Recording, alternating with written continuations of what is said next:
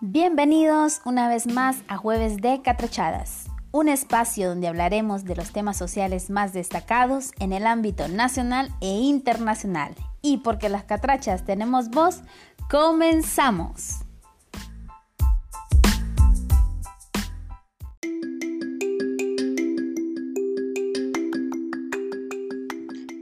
Hola, hola, qué placer poder llegar hasta ustedes nuevamente que sean grandemente bendecidos y que Dios les siga cuidando y guiando por sendas de luz. En esta ocasión me permitiré hablar del siguiente tema, la generación espejo, que desde mi punto de vista necesitan más atención de lo acostumbrado. Pero antes de desarrollar el tema, vamos a establecer la frase del tema de hoy, la cual es, la calidad de la armadura depende de quién la aporte.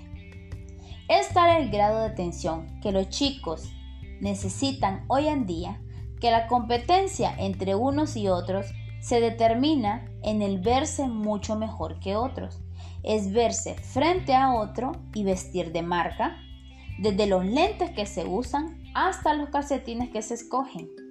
Siempre me había preguntado, ¿en qué momento se perdieron tantas cosas positivas que se enseñaban en tiempos pasados? ¿En qué momento empezó tanto desamor por sus semejantes?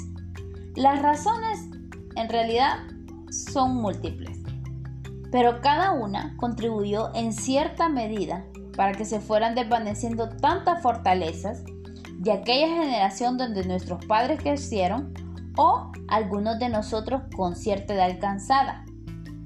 Parece ser que tener carencias económicas era un factor importante para la formación de seres humanos fuertes y capaces de afrontar la dura realidad. Lo cierto es que a las generaciones antiguas les costaba menos ser felices. No huían de la responsabilidad o de un problema. Esto puntualmente a mí me hace recordar la historia de mis padres.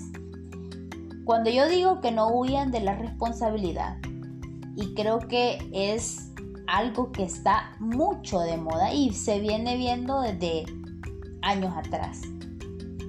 Antes, cuando las parejas decidían pues establecer ya una intimidad y la mujer salía embarazada, el hombre no huía de su responsabilidad.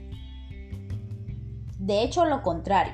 Lo que ellos hacían era hacerse cargo de la mujer y del paquete con el que ella ya estaba encima. Pero hoy es todo lo contrario. Los chicos prueban la vida sexual. Puede ser por experimentar, porque quieren, porque se quieren sentir realizados, pero quieren vivir una vida de adultos sin responsabilidades de adultos.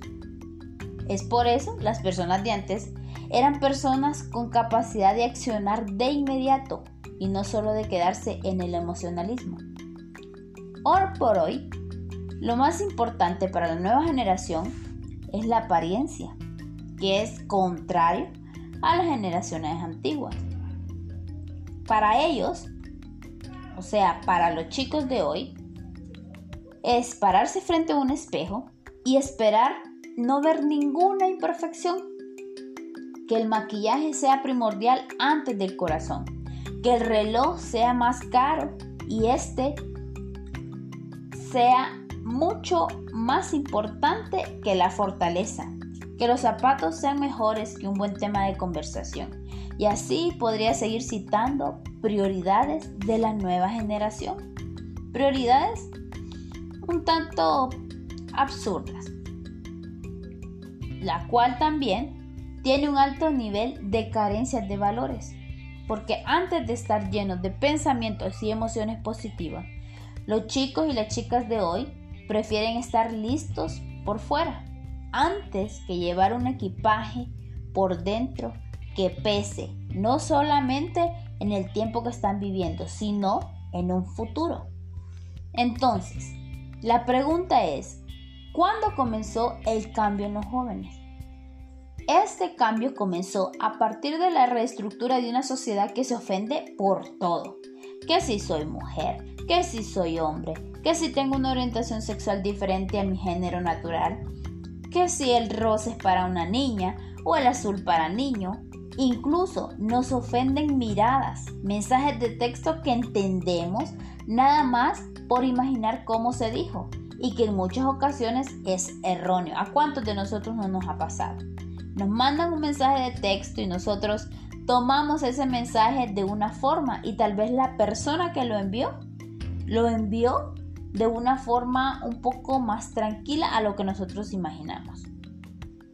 Que si nuestra opinión es acertada o no, a partir de ese momento cambiamos para ir en picada.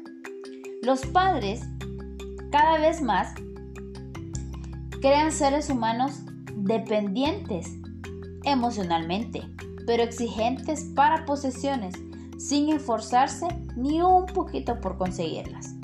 Hay ciertas características que identifican claramente a la generación espejo.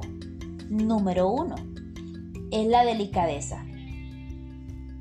La generación de hoy quiere que nosotros la tratemos con mucho, pero con mucho tacto, para no quebrar sus emociones con facilidad.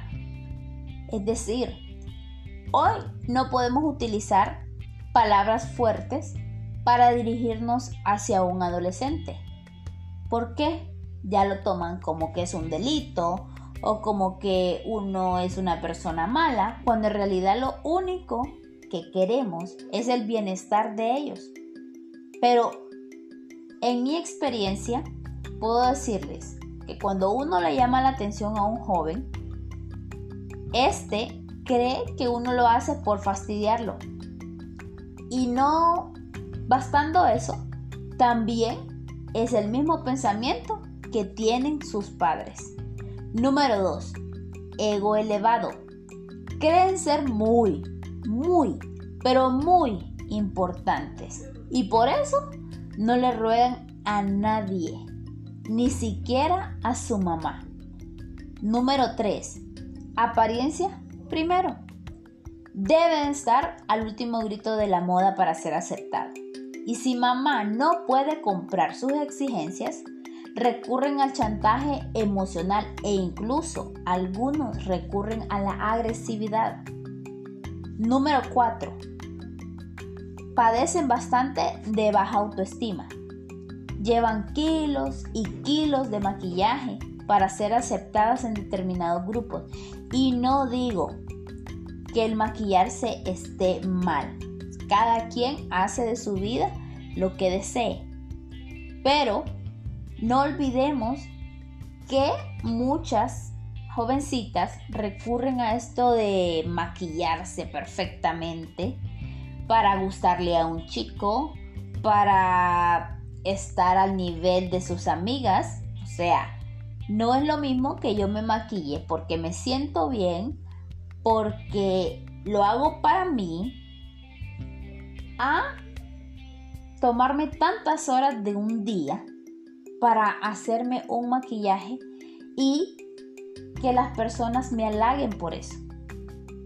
También esa baja autoestima se ve reflejada cuando necesitan crear outfits increíbles para llamar la atención de los demás. Otra característica es que son adictos a las redes sociales. Su interés primordial es un número muy elevado de seguidores y no importa cómo lo consiguen. No importa si es insultando a otro, si es denigrando a otro, si es llevando de chisme en chisme a otra persona, si es grabando peleas, si es grabando intimidad con una chica o un chico, no importa si es enseñando partes íntimas del cuerpo, en fin, lo único que desean son seguidores.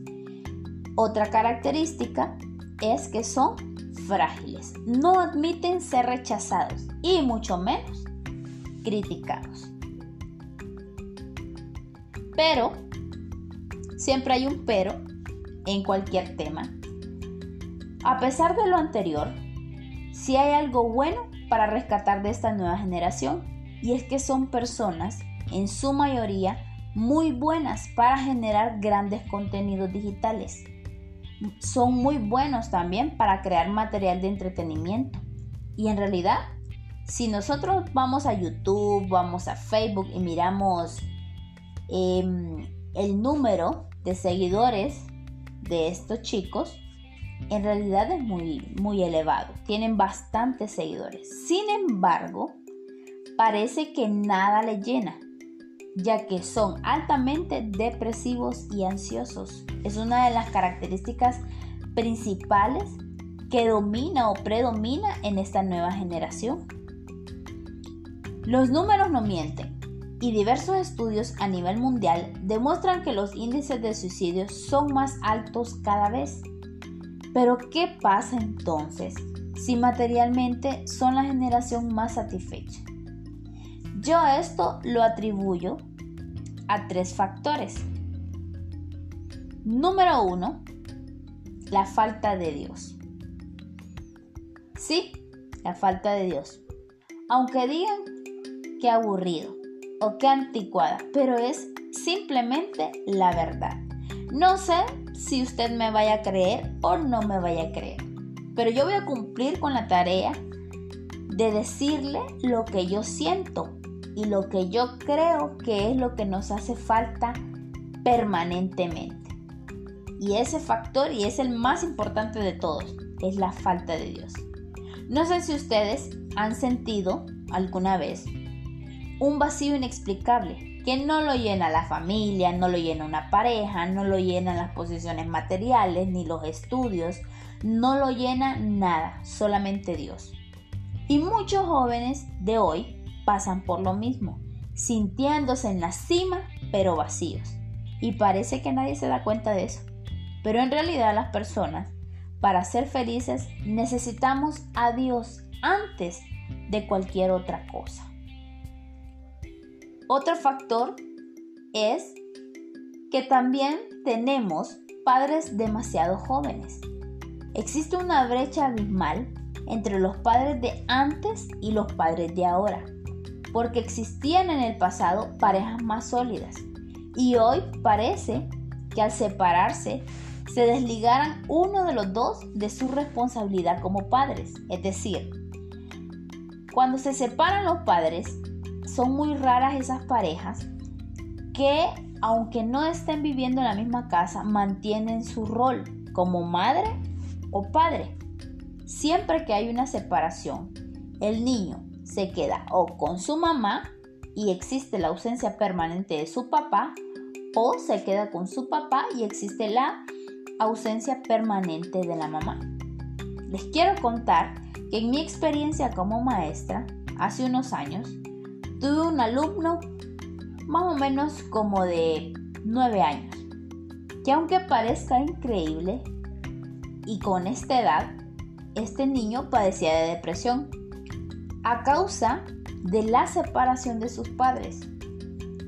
Este niño reflejaba su frustración a través de sueños, es decir, se dormía en clase, tenía enojos constantes, mostraba desinterés en las clases, lloraba en muchas ocasiones, eh, pues sin razón aparente.